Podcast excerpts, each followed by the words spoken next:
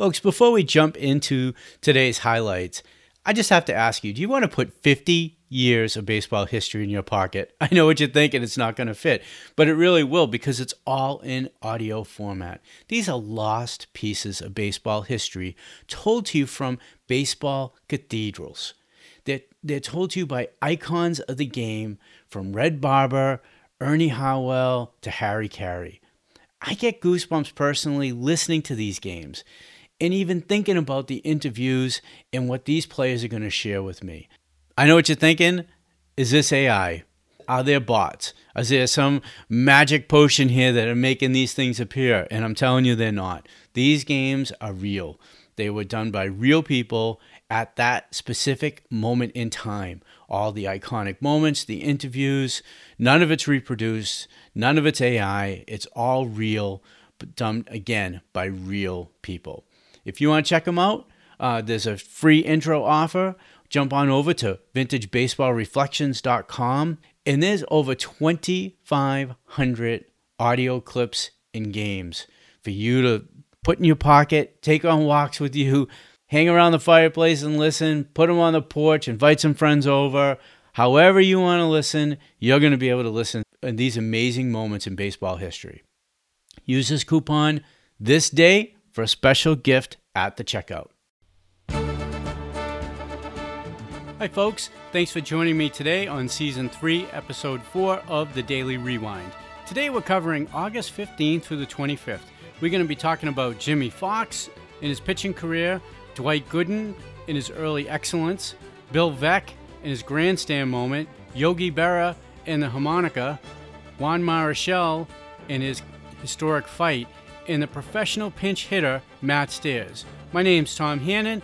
I'm the host of the show.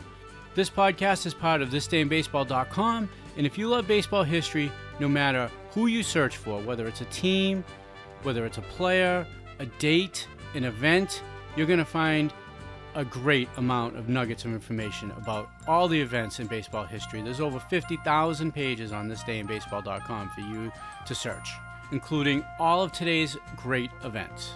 Now, to start the show off, here's a little trivia for you. What owner once bought a jackass as a team mascot and named it after himself? And as a hint, his nickname was also the Wizard of Oz. On August 19, 1945, in Game 2 of a doubleheader against the Cincinnati Reds, 37 year old slugger Jimmie Foxx makes his first major league start, pitching the first seven innings for the Philadelphia Phillies at Shibe Park. He leaves with a 4 1 lead, and Andy Karl saves Foxx's only decision in his career, a 6 2 final. Now, Foxx had one appearance earlier in his career, and he would have nine total appearances in 1945. In his 10 total appearances in his career, he had an ERA of 152, an ERA plus of 243, and batters hit only 171 with a 479 OPS against him.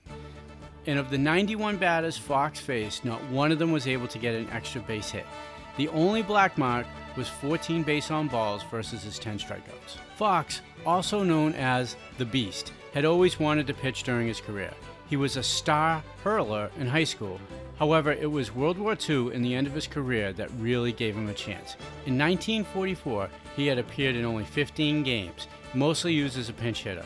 But the war gave him another chance, and the Philadelphia Phillies reached out and they wanted to sign Foxx for another go round. The three time MVP was not faring any better, though, in 1945, so the last place Phillies gave him a shot on the mound. And Foxx, the future Hall of Famer that he was, made the most of it to finish his spectacular career. On August 20th, 1964, during a bus ride after the Chicago White Sox swept the Yankees in four straight, Mickey Mantle misinformed his teammate Phil Linz, who had been playing Mary Had a Little Lamb on his harmonica, that their manager, Yogi Berra, had asked for the harmonica to be played louder, when in fact he asked him to stop. A confrontation occurs on the back of the team bus between the skipper and the utility player. As told by Mel Stottlemyre, a rookie at the time, Yogi told Phil he was going to shove the harmonica up his ass if he kept playing, plus a few other things. I don't know if it scared Phil, but he tossed the harmonica toward Yogi, who slapped it out of the air and whacked it off Joe Pepitone's knee. With the bus full of reporters, the event was well publicized. Linz apologized the next day and he was fined $200. Some say that seeing that side of Berra fired up the third place team to a successful pennant run, but may have reinforced the perception Berra had lost control of the team, with so many dissensions on the club leading to his dismissal after Game 7 of the World Series. Yogi had many yogiisms. Here's one that I think about a lot. If you don't know where you're going, you'll wind up somewhere else. Think about that. On August 21st, 2010, Matt Stairs sets the career record for pinch hit home runs when he goes deep off Ernesto Ferrari in the eighth inning of a 6 5 loss in Milwaukee. If I didn't pronounce that right, I apologize. The two run shot over the Miller Park right field fence was his 21st pinch hit round tripper, which moved him ahead of the premier pinch hitter Cliff Heathcliff Johnson. Now, here's some stats about Matt Stairs. He is one of only five Canadian born players to hit 200 home runs, and he has the record for a position player playing for 12 different teams in 13 franchises. And I say 13 franchises because he played for the Expos and the Nationals. His pinch hit home run in the eighth inning of Game 4 in the 2008 NLCS off LA Dodger reliever Jonathan Broxton was called one of the most memorable home runs in Phillies history. And then on August 12, 2009, Stairs' game winning home run against the Colorado Rockies was the last home run called by legendary broadcaster Harry Kalas, who passed away less than 24 hours later. Now, Stairs is a great what if. He didn't get regular at bats until he was 29 years old and he only had over 500 at bats twice in his career. If he had been in the right situation at age 22 23, Bill James speculates he could have had a Hall of Fame career. If nothing else, Bill James said he would have hit a lot of bombs. On August 22, 1965, after Juan Marichal had knocked down Maury Wills and Ron Fairly in the top of the third, John Roseboro signaled for Sandy Koufax to retaliate in the bottom of the inning. It didn't work.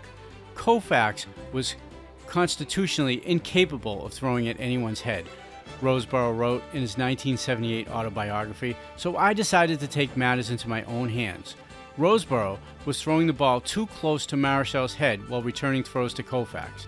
Marichal complained to the umpire about the throws, and then the two suddenly square off, and that's when Marichal hits Roseboro over the head with the bat. Now, of course, Marichal was suspended for eight games, fined $1,750. Roseboro f- actually filed a lawsuit asking for $110,000 in damages, but settled for about $7,000.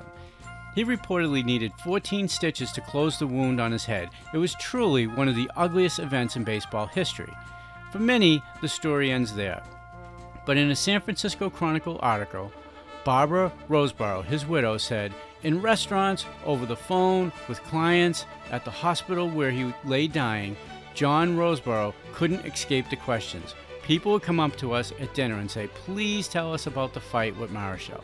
The catcher's widow said recently from her office in Beverly Hills he would always accept his responsibility for that incident. He'd say, I provoked it. I threw the ball too close to Juan's ear. It was, however, Roseboro who helped Marichal transition into Dodger Blue in 1975.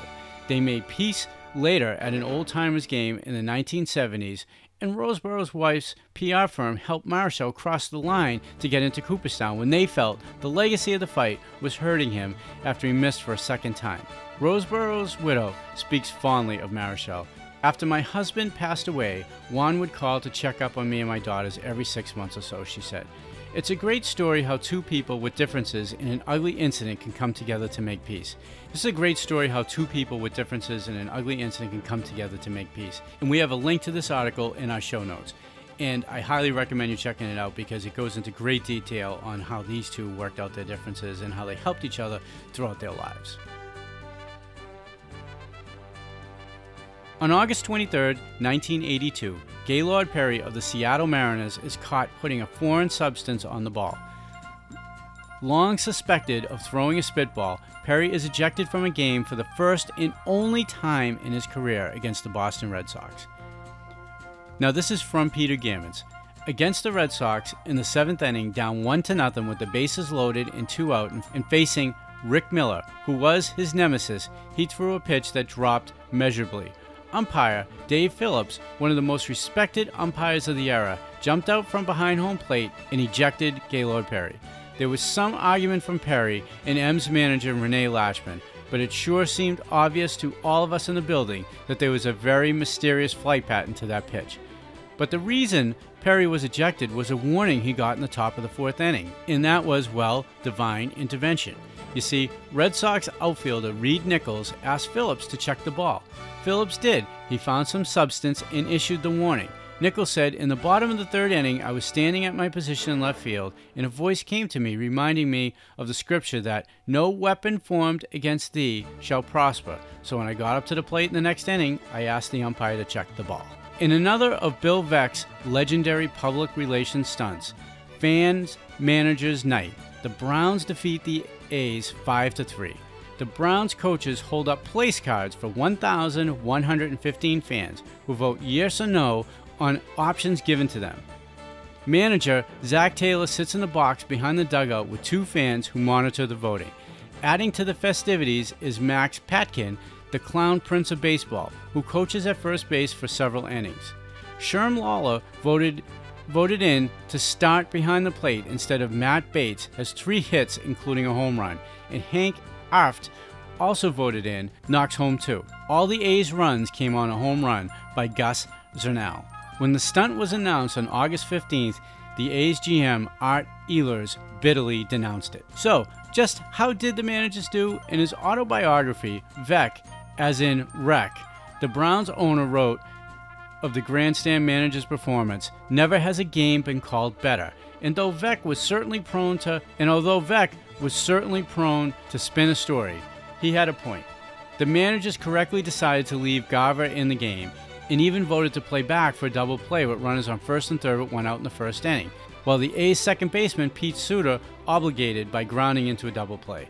The grandstand managers only made one glaring mistake in the game. After tying the game with a single in the first, the group instructed off to steal second base with two outs.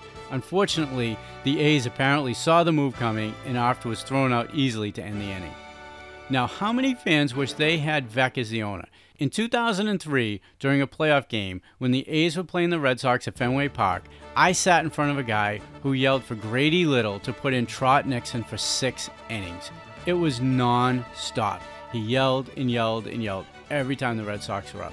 Well, turns out Grady Little finally did put Nixon in. He put him into pinch hit in the bottom of the 11th inning, and Trot Nixon hit a two run homer. So who knows?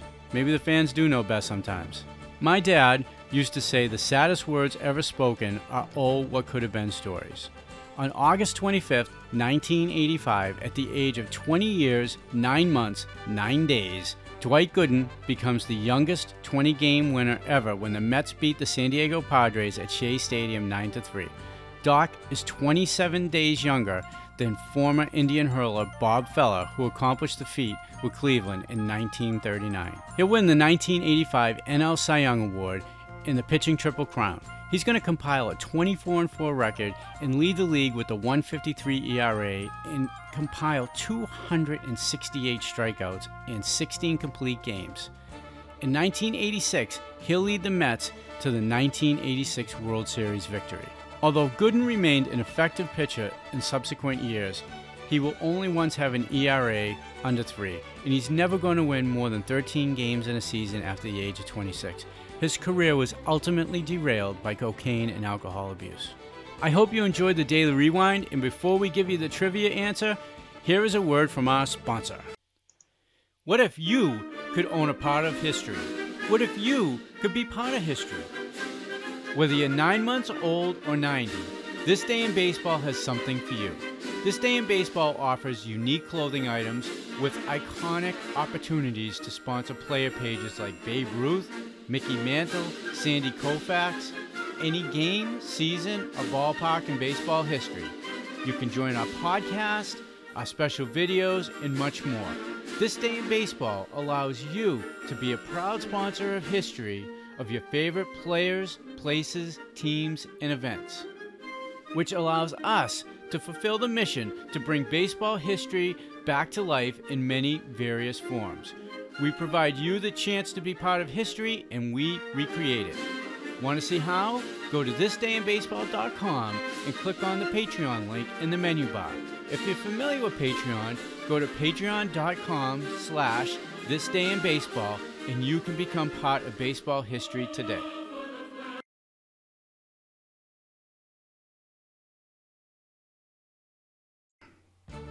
All right, you ready for that trivia answer? I'm going to give you the question again. What owner once bought a jackass as a team mascot and named it after himself? And his nickname was also the Wizard of Oz. This owner also had a mechanical rabbit to bring baseballs to umpires, and he once tried to get Vida Blue to change his name to True. The owner, of course, is Charlie O. Finley. His three time world champion Oakland A's team bonding was against Finley himself in his legendary tight fisted ways. I hope you enjoyed the show. Remember to check out the show notes. We link to the players mentioned, years, and other articles. You can find us on social media. Just look for thisdayinbaseball.com. We're on YouTube, we're on Instagram, we're on the Twitter, we're on Facebook.